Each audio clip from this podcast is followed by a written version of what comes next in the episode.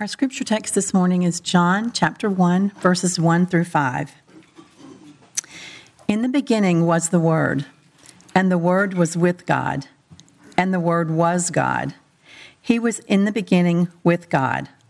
All things were made through him, and without him was not anything made that was made. In him was life, and the life was the light of men. The light shines in the darkness and the darkness has not overcome it. I think it's a self evident truth that um, if something loses its meaning, it loses its value. If something loses its meaning, it tends to lose its value. So, for example, like the holidays, so you have Memorial Day, we have that last Monday in May off, and it is a day given to us as a day to reflect on those men and women who have given of their lives uh, to preserve the rights and the freedoms that we have in this country, and yet very few people think about it. It's just a three day weekend. It, you know, you lose the meaning of that day and it loses its value. Same thing with Thanksgiving. Thanksgiving was a day given to us to at least to remind ourselves of the greatness of God and His provisions for us in this year. And it's a four day weekend with food and feasting and fun and, and all that's fine. But, but we, we lose the meaning of that it's really a reflection of our gratefulness to God. And losing the meaning means we lose the value of that day. See the same thing in Christmas.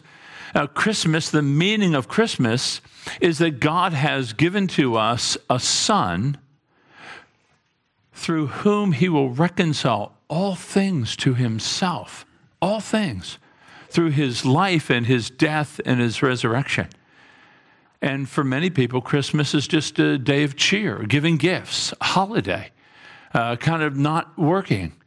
To, to lose the meaning of the day means that we lose the value of it. We don't appreciate it. We don't enjoy it. Well, Advent has long been practiced by the church uh, these four weeks before Christmas as a way to restore the meaning of Christmas to us. We've gone through the whole year, we've gone through difficulties, hardships, or, or great things and, and progress and success. And we've forgotten many of the things that we need to be reminded of. And so, Advent, it just comes from a Latin, it comes from an English word to arrive or to come. And it's the celebration of God bringing forth a son uh, to save us. And so, we're going to look at the Gospel of John, chapter 1, over four weeks. I want to restore the meaning of what it means to consider Christ and Him coming in the flesh. So we'll look at each section. Now, John's gospel is interesting in that there's a clear purpose that he wrote it. And you'll find this in chapter 20. You don't need to go there, I'll read it for you. But in chapter 20, we read, These things are written so that you may believe that Jesus is the Christ, the Son of God and that by believing you may have life in his name. So John is writing his gospel so that you and I would hear, understand, we'd be introduced, and we would believe in Jesus as the Christ, the Messiah sent from God to save, and that in believing we would have then life to the full, life marked by joy, not without troubles, but with the satisfaction and a happiness that God is sovereign over all. And so John wants to introduce us. Remember, the Gospels are just narratives, they're really a story of the life and ministry of Jesus. And John's keen to introduce us to this Jesus. So at the beginning of his gospel, this is who Jesus is to us. But what's interesting is when we go back and learn about Jesus, he doesn't go back to his birth. Matthew and Luke do. There's birth narratives. You know, this is where Jesus was born, and this was the situation in which he was born. He doesn't do that. He goes back to creation to introduce us to Jesus. You're going to find in this chapter there is a profound nature of Jesus that is heavy with meaning and value, and yet it's simple to understand. Gregory the Great was a church saint back in the sixth century, and he said the Bible, and he referring, I would apply it to John, uh, the Bible is like a river. It's a river in which a lamb can walk across, but an elephant can swim. It's deep, it's profound, and yet there's a simplicity to it that a child can understand. So, three things I want to walk away with today. Number one is going to be that Jesus is the eternal word. And Keith just gave us a great theology of the word in his prayer. Uh, that Jesus is the eternal word, number one. Number two, Jesus is the creative word. We're going to see that in verse three. Jesus is a creative word. And then four, or sorry, three, that's where I got out of accounting. Uh, number three would be that Jesus is the saving word. He's the saving word. And you see that in verses four and five. So, first, Jesus is the eternal word. Look back with me again at verses 1 and 2. He says, In the beginning was the Word, and the Word was with God, and the Word was God. He was in the beginning with God. Now, now, notice he says, In the beginning. So, so John is wanting our minds to drift back to Genesis 1 1. In the beginning, God created the heavens and the earth. John wants us to see that this identification, Jesus, goes back to creation. In the beginning was the Word. Now, John's saying that at creation, Jesus was. Was. Notice the past tense. The past tense is to indicate that he wasn't part of creation. He wasn't created. He was, he was there before creation. So before time and space existed, Jesus Christ was there. He was there. But notice, it's in the beginning was the Word. Why refer to Jesus as the Word? You know, you could have referred to him as the Christ or the Son of God or the Son of Man or the Redeemer, or the Messiah. That's what Jesus, those are going to be some of the names that he has throughout the gospel. But why the Word? Well, some think that, you know, John is appealing to his Greek audience, and his Greek audience would have heard the word or logos as kind of the controlling function of all existence. I, think, I think John is wanting us to go back to the Old Testament. Because in the Old Testament, in the very beginning, God expresses himself through his words, just like we do. We talk about ourselves, we explain ourselves, we reveal ourselves through our words. God expresses himself, he reveals himself, he creates, he sustains, he delivers. How? Through his word. God is a speaking God. Justin Taylor wrote these words. He said, What do words have to do with Christianity? Almost everything. At every stage in redemptive history, from the time before time to God's creation, to man's fall, to redemption, to the coming consummation, God is there and He's not silent. God's words decisively create, confront, convict, correct, and comfort. By his words, he both interprets and instructs. So God is doing a great work through his word, referring to Jesus as the word means that Jesus is that perfect disclosure of God. Jesus has come to reveal God to us. Now you say, why do I keep talking about Jesus as the Word? Well, if you just look down in your text in verse 14, it says, The Word became flesh and dwelt among us, and we beheld his glory, the glory of the one and only, full of grace and truth. So John is saying that Jesus is the one who has come from God to reveal God to us. I mean, think about in John 118. Uh, John 1:18 is an incredible. If you just let your eyes go down there, he says that no one has seen God. And then he says, "The only God who was with the Father has come to explain him." Who's that? That's Jesus. That's the word made flesh. So, so Jesus has come to disclose. We see this in the book of Hebrews in chapter 1, verse 1. He says, In these last days, he has spoken to us through his son. So Jesus is a person. He's made flesh, and yet he's the word. He's the full disclosure. That's why I said to Philip, When you've seen me, you've seen the Father. So Jesus has come among us as the word to disclose, to reveal the very Father to us. But notice it says that in the beginning was the Word, and the Word was with God.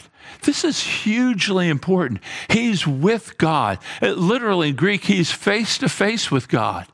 He's distinct from God, and yet he's identical with God. It, it, it's, as if, it's as if the Word faced God. So, you, you see this in the beginning was the Word, and the Word was with God. You see this beautiful relationship of love and intimacy and fellowship. You see the seeds of the Trinity here, distinct and yet the same. Notice he says, and the Word was God. There's no article in that sentence. And by that, a, a, perhaps a Muslim or a Jehovah Witness might want to come up and say, well, there's no article there, so you should translate it, translate that that Jesus was a God. Not so. No, it's saying Jesus was God, or literally in Greek, God was the Word. So, so Jesus is fully divine fully all the attributes of the Godhead apply to Jesus. Jesus, like the Spirit, though distinct, is equal in substance, glory, power, qualities. These are incredible truths. He's the eternal Word. Before all things existed, He was. He was with God, distinct and yet equal, fully God. You know, children will often ask, well, who made God? Right? I mean, the, the classic question what was before God? And this is exactly what makes God God. Is he has no beginning, he has no end. He's made all things. He was not created. You know, Christmas reminds us of the incredible nature of Christianity. Do you realize that no other religion in the history of humanity has anything parallel to this fully God, fully man in a complex triune relationship? It's also the doctrine that is often attacked the most, from Arius of the fourth century all the way to the Jehovah Witnesses today. This is a unique doctrine. But don't let me, I, I, don't want you thinking, oh, this is ivory tower doctrine stuff. Not so. This is immensely practical. Because here's why. If Jesus is not fully God and fully man, then he's not a perfect substitute for us, and we're in a heap of trouble. Uh, he's got to be fully God so as to be able to reconcile sinful man to God.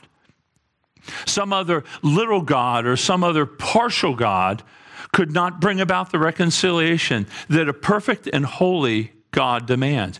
But he has to be fully man to be able to identify with us, to take upon himself our sin. So, so for him, this is a central truth. John is saying the Jesus that's coming among you in the flesh, he was before all things, equal to God, coming to save. Uh, but also, this Christmas ought to comfort us. You know, while we identify with Jesus as a human and we appreciate the fact that he's like us, I'm thankful he's fully, fully God. Uh, think about the gravity of that.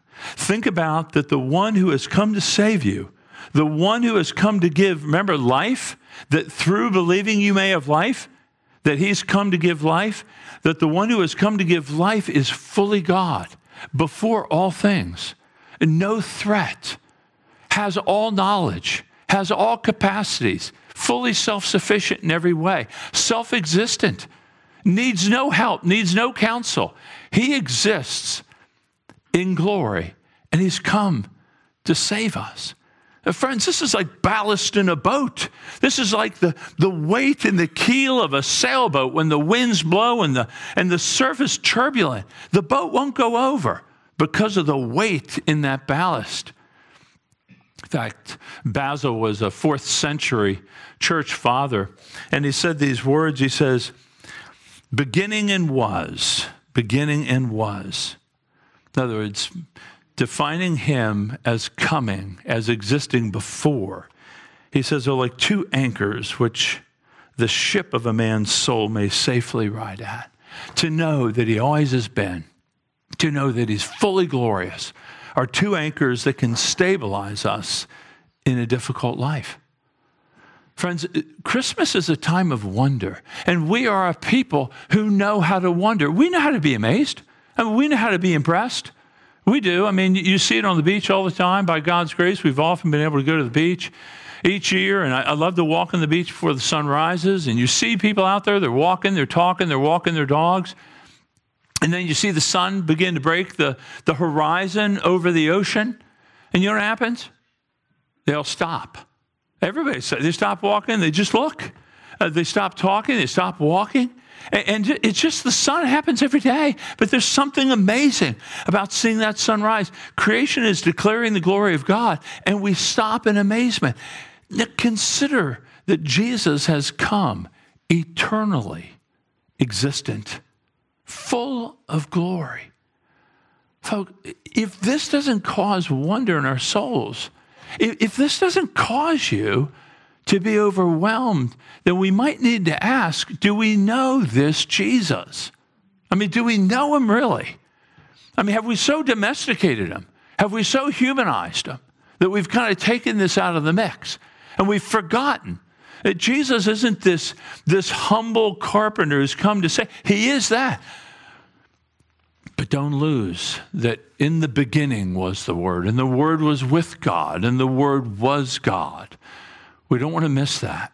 So, so he's the eternal word. Secondly, notice he's the creative word. Look with me at verse 3. He says, All things were made through him, and without him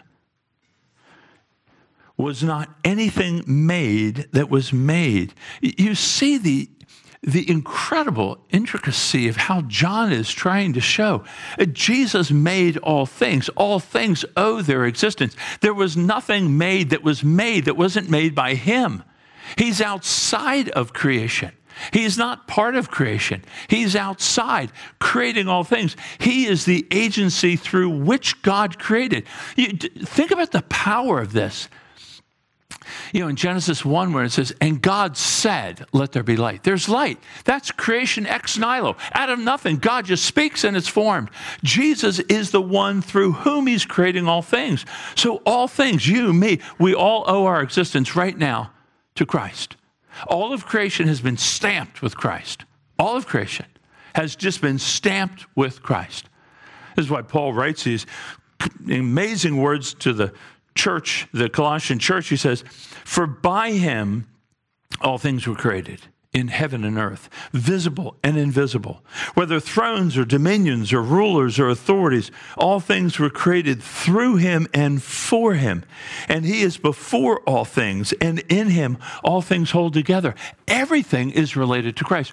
All of creation declares Christ. All of creation has been made by Christ, touched by Christ. It's all gloriously displaying and revealing Christ, all things. C.S. Lewis in Mere Christianity writes Among these Jews, there suddenly turns up a man who goes about talking as if he's God. He claims to forgive sins. He says he's always existed. He says he's coming to judge the world at the end of time. And now let us get this clear. Anyone might say that he was part of God or one with God. There would be nothing very odd about it. But this man, since he was a Jew, could not mean that kind of God. God, in their language, meant the being, meant that God was a being outside of the world who made it and was infinitely different from anything else. And when you have grasped that, you'll see that what this man said was, quite simply, the most shocking thing that has ever been uttered by human lips. To say that he is the creator of all things, that all things have been created through him and by him and for him, that's amazing. Nobody can say that. Everything here that we see, that we feel, that we touch, it's all been created, but he stands outside of it. This is the Jesus that has come to, to us. This is creation worships Christ. Uh, creation longs for redemption for Christ. Creation isn't some impersonal, blind, random processed event that just happened.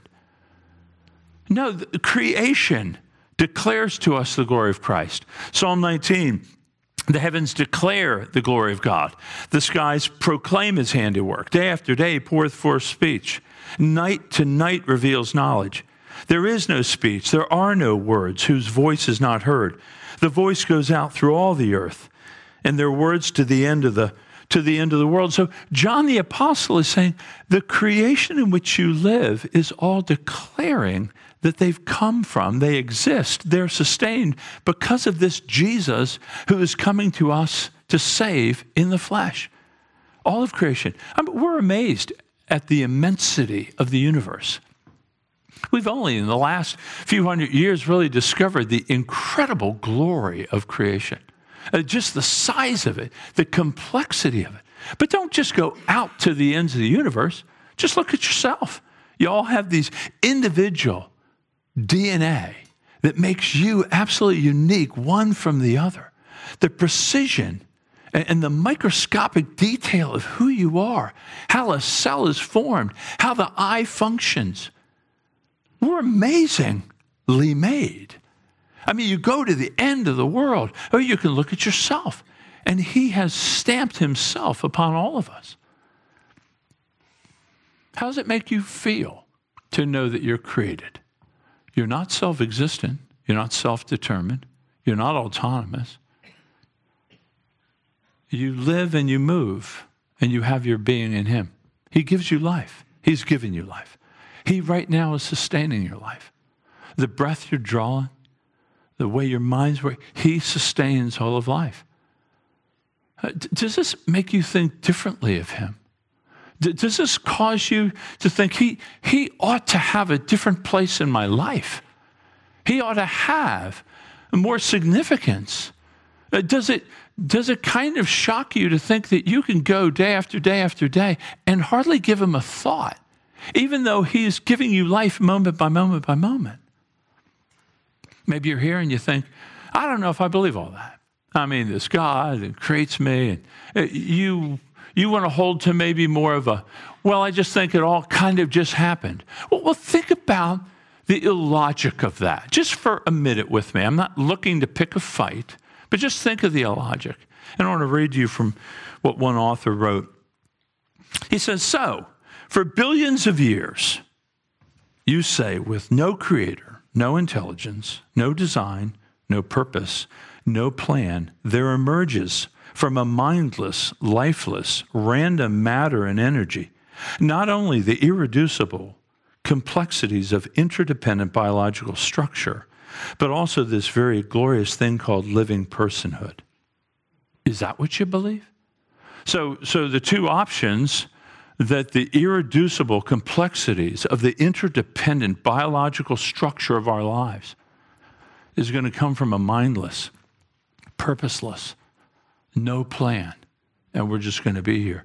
Friends, if that's what you hold on to, you are a man or woman of incredible faith. You're a believer. Your belief is just rooted in something that's philosophically untenable, that something is going to come from nothing and chaos is going to produce order. There's nothing in this world that has any example that you can point to it, it leaves us in wonder that all things, you and I right now, we have been stamped by Christ. So he's come to us not just as the eternal word, but as the creative word. But notice that he's also come as the saving word. And this is so glorious to see. Look at four and five with me. He says, In him was life and the life was the light of men. The light shines in the darkness, and the darkness has not overcome it. What does this mean? In him was life. So John is saying, this Jesus, this Jesus who's, who I, am writing these things now so that you might believe in this Jesus as the Christ. And I'm writing so that in believing you will have life. So, so John's goal is not just to convince us of some ideology or some theological concept. John wants us to have a full, abundant life right now, a life that will exist in the glory of this Jesus. He says, In him is life. Now, I don't think he's speaking here about physical or biological life. He just said that in verse 3. I think he's speaking about something different. And I think the life that he's speaking about is explained in what follows. Notice again, look with me at the text. He says, In him was life, and the life was the light of men. So the life of Christ, this life that he's coming to bring, is called the light of men. I think what he means by light is the knowledge that Jesus Christ is bringing. The knowledge, not just of God Himself, we've already talked about that. Jesus has come to reveal the Father, right? He's come to explain to kind of disclose not just his glory and power, but remember, Jesus came to reveal to us that God is kind, he's merciful, he's long suffering, he's slow to anger, that, that God is a kind father, drawing back repentant sinners. But he's also come to reveal us to ourselves. Friends, he's come to reveal to us that we have a massive predicament. We are a sea of contradictions. We want to do great, we fall into the abyss. We want to, we want to pursue godliness and we fall into godlessness. Uh, we, we want to move beyond our selfishness and we just can't. We can't seem to change our nature. We are just stuck with ourselves. Many of us struggle with just self hatred because we can't seem to get out of our own way. We continue to do things that seem to be harmful to other people, or say things, or act in certain ways. Jesus has come to reveal to us the absolute human predicament we have apart from God. He is this light that shines into the darkness of our souls. That's what Jesus says in John chapter 8. He says, I am the light of the world. Whoever follows me will not walk in darkness, but will have the light of life. Or he says in John 12 46, I have come as light into the world, so that everyone who believes in me would not remain in darkness. This light in life, there are themes throughout the Gospel of John, but they're creational themes. Do you remember all the way back in Genesis? It was dark and it was void, and God says, Let there be light. Light into darkness. Order comes out of chaos. Salvation comes out of formlessness. That's what Jesus is coming to do. Jesus is coming to recreate all things. That's why you have him refer to Genesis 1 1. He is coming as a, as a creator to make all things new. It's this light shining into darkness. That's why in the book of Isaiah, he says to a people wandering in darkness, they've seen a great light. To a people dwelling in a land of death, a light has dawned. Jesus is the one that has come to give us life because we are a people in darkness. Now, you may ask, well, what do you mean darkness? And what do you mean death? Well, when the Bible speaks about death, it's not just biological death, it's not just the cessation of life. Listen, all of us here are headed for that. No one in this room will escape that, right? We're all going to die. That's very, very clear. But I think he's speaking about more than that. He's talking about a spiritual darkness, a, a, a darkness as in a, a lack of life with God Oh, my body, we are physically animated, no doubt about it. But think about all the years we lived, or think about all the people that live day after day after day. They live a life given to them and sustained by them, uh, sustained for them by God, and they don't even they don't even know that He exists. It's as if they're dead to God. This is a spiritual deadness. It's like going into a you know kind of a, a viewing at a funeral, and you see the body. Yeah, that's Joe. Yep, that's his body right there. But Joe's not there. The real Joe's not there. It's his body, but it's not Joe. And how many of us live day after day after day? We don't even think about God. It's as if we're dead to him. And so this light shines into darkness to reveal to us. We try to live a life apart from God. What foolery. We try to pursue joy and satisfaction and peace through things or relationships or people or pleasures or experiences. And you know they all pass the next day. You got to eat again. You got to have another experience again. Nothing satisfies. I mean, you don't have to be 25 and know that. You know, the new car, the new relationship, the new job, you know, they, they just, they quickly they become old and just unsatisfying. It's only life with God that is satisfying and joy and abundant. And so here, Jesus has come to be light that shines into our darkness, that we might have the light of life. There's a warning there. Well, before I get to the warning, this is John's language for what it means to be born again, right?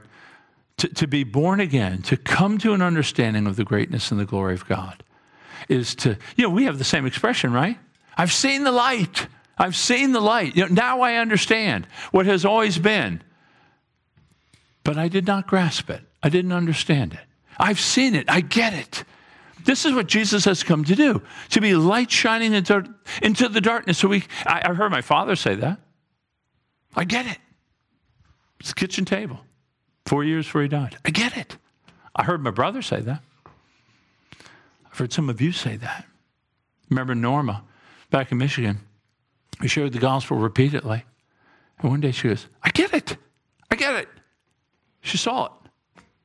She, she explained the gospel back to us. The, the light had shined into the darkness. Boom, she gets it. That's what Jesus has come to do to redeem us, to save us. But there's the warning. Notice the warning the light shines into the darkness, and the darkness has not overcome it. What's this mean? Well, that overcome is difficult to translate. At a minimum, it means, it can mean, that the darkness has not understood it. The darkness hasn't apprehended it. That light, the gospel is being declared, and people reject it. This is what we see in verses 9 and 10 in this chapter that we're reading. If your eyes go down, it says, The true light, which gives light to everyone, was coming into the world. He was in the world, and the world was made through him, yet the world did not know him or understand him. He came to his own, and his own people did not receive receive him. The light comes in and the darkness doesn't understand it. He says later in chapter 3 this is the judgment. Light has come into the world, and the people love darkness rather than the light because their deeds were evil. Oh, this is a threat. Do you see what he's saying here? That there's a conflict, that light is opposing darkness, darkness is opposing light. That when you preach the gospel, is it a surprise to you when people reject it? Or mock it or turn away from it. Uh, this is preparing us that light blasts in the darkness, and the darkness will not want to understand it. The human heart rejects this idea of wanting to submit to this Jesus coming to save. But I do want you to know that that overcome does mean that the darkness won't defeat it.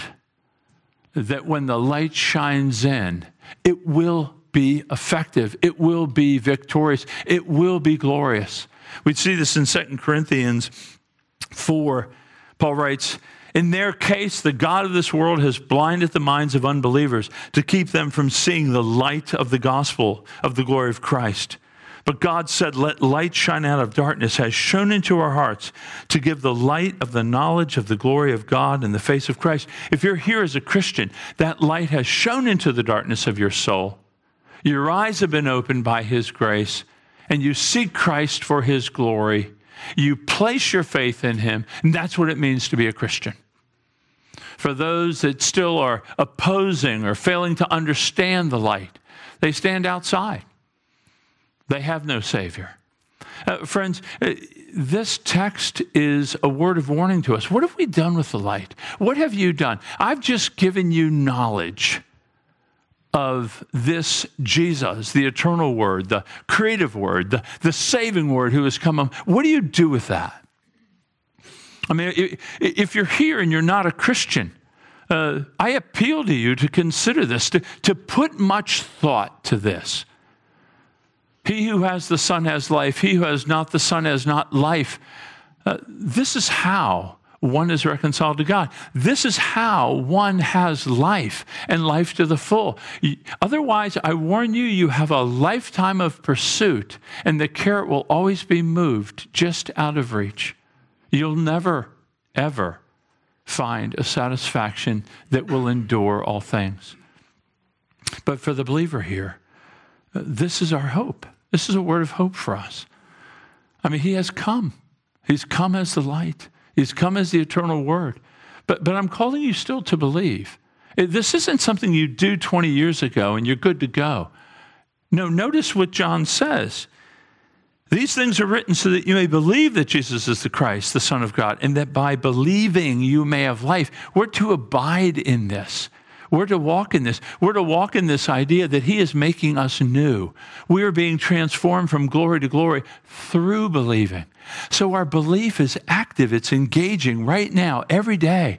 We're walking, reminding of ourselves of the glorious Christ, that we're believing in Him.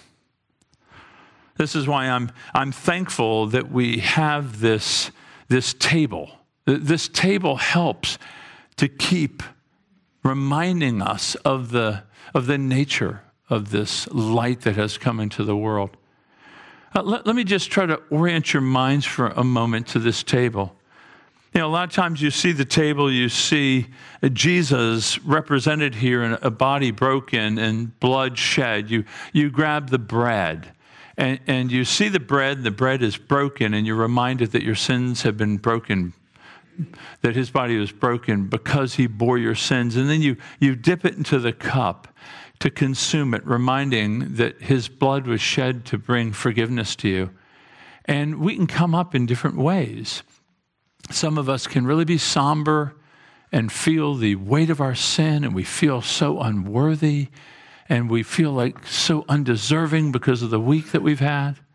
Others of us may come without giving little thought or just kind of just coming up this is what we do the first sunday of every month and so this is this is the first sunday so let's go do it.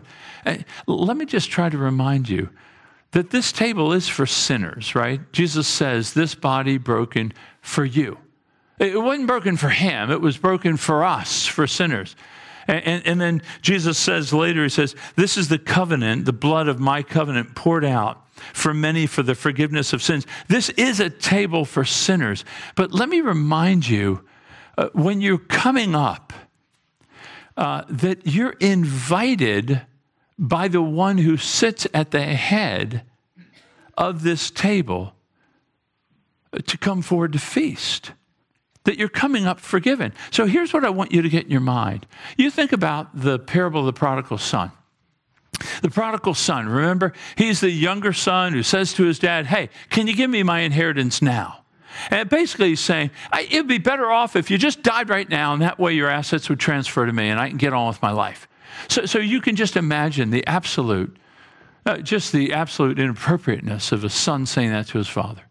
And so the father graciously gives him his inheritance. And what's he do with it? He doesn't invest it. He doesn't, doesn't you know, express any gratitude to the Father. He goes out to a far country and he eats and he drinks and he, he hangs around with women and parties all day long. And, and he, just, he just misuses everything the Father has given all the gifts, all the money, all the wealth, all that. He just misuses it all. And then he ends up with nothing. And he's eating with the pigs. And he begins to realize, wow, my father was a good man. And I, I've forgotten him. I've ignored him. I've lived my life apart from him. And it says he comes to his senses and he returns. And walking back, of course, then it says the father ran out to greet him. So you know the father was looking. And the father runs out to greet him. And what does he do? He throws a party. Or he gives him a ring. He puts a robe on his back. He, he calls all the friends. He says, Hey, my son was dead. He's alive now. Let's celebrate. Let's party. Let's have a great feast. Can you imagine if that, if that son, that repentant sinner who came home, if he sat in a corner and sulked about what an idiot he was, and, and, and if he just he just didn't enjoy the feast that was prepared for this is a feast for us. We can come to the table and rejoice that our forgiveness is true, it's objective, it's real. You're coming to the table with a bunch of other sinners that were just like you and that have been invited just like you. And, and it's a party. We ought to be amazed. We're forgiven. I mean, the, the, the, the, car, the freight cars behind you of stuff that he's forgiven. And he says, I've forgotten it as far as the east is from the west. Friends, we want to be absolutely aware of our brokenness, but we want to be equally aware of our gratefulness. Our gratefulness that this, this this eternal word, this creative word, this saving word has come and he has delivered the man or the woman who has put their faith in his death, his life, his death, and his resurrection. And we want to be happy people, like we're going to the party. So, can you imagine that young son when he comes in? That's the pitiful thing about the older brother outside, not not enjoying the feast. The young guy, he's got a robe on. He was eating with pigs. Now he's got a robe on. He had no money. Now he's got his father's ring on his finger. He was hungry, starving. Now he's got a table full of food. That's what we have. As Christians, we've been forgiven. We're adopted. We've been reconciled. Oh, I don't know what else I can tell you to, to make it better for you. So let's just take a moment now and ask God, God, open our eyes to the glory of the feast. This is a foretaste of what is to come. So may we come to the table. May it be a, may it be a glorious dress rehearsal for us. And then I'll, I'll pray for us in just a moment.